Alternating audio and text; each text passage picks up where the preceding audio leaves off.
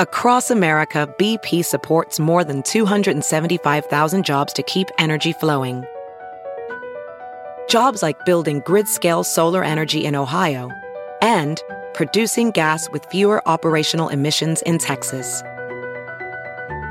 It's and, not or. See what doing both means for energy nationwide at bp.com slash investing in America.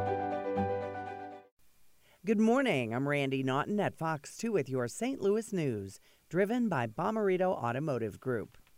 A state fire marshal has been called in to investigate the cause of a massive fire last night in DeSoto.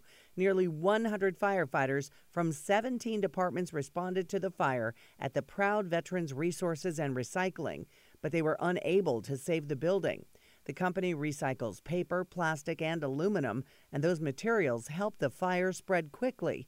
Fortunately, no one was hurt. There could be new life for the old Crestwood Plaza Mall. Our partners at the Post Dispatch report local builder McBride Homes and Dierbergs have a plan to redevelop the 47 acre site. It's at the corner of Watson and Sappington Roads.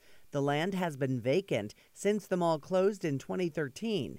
The project calls for a 70,000 square foot grocery store with retail and restaurant as well. From the Fox 2 Weather Department, a day of transition Wednesday as a strong cold front moves through.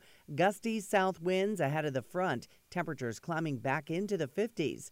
A band of rain comes in with the front this afternoon. Behind the front this evening, winds swing to the northwest and remain gusty, bringing much colder temperatures to the region.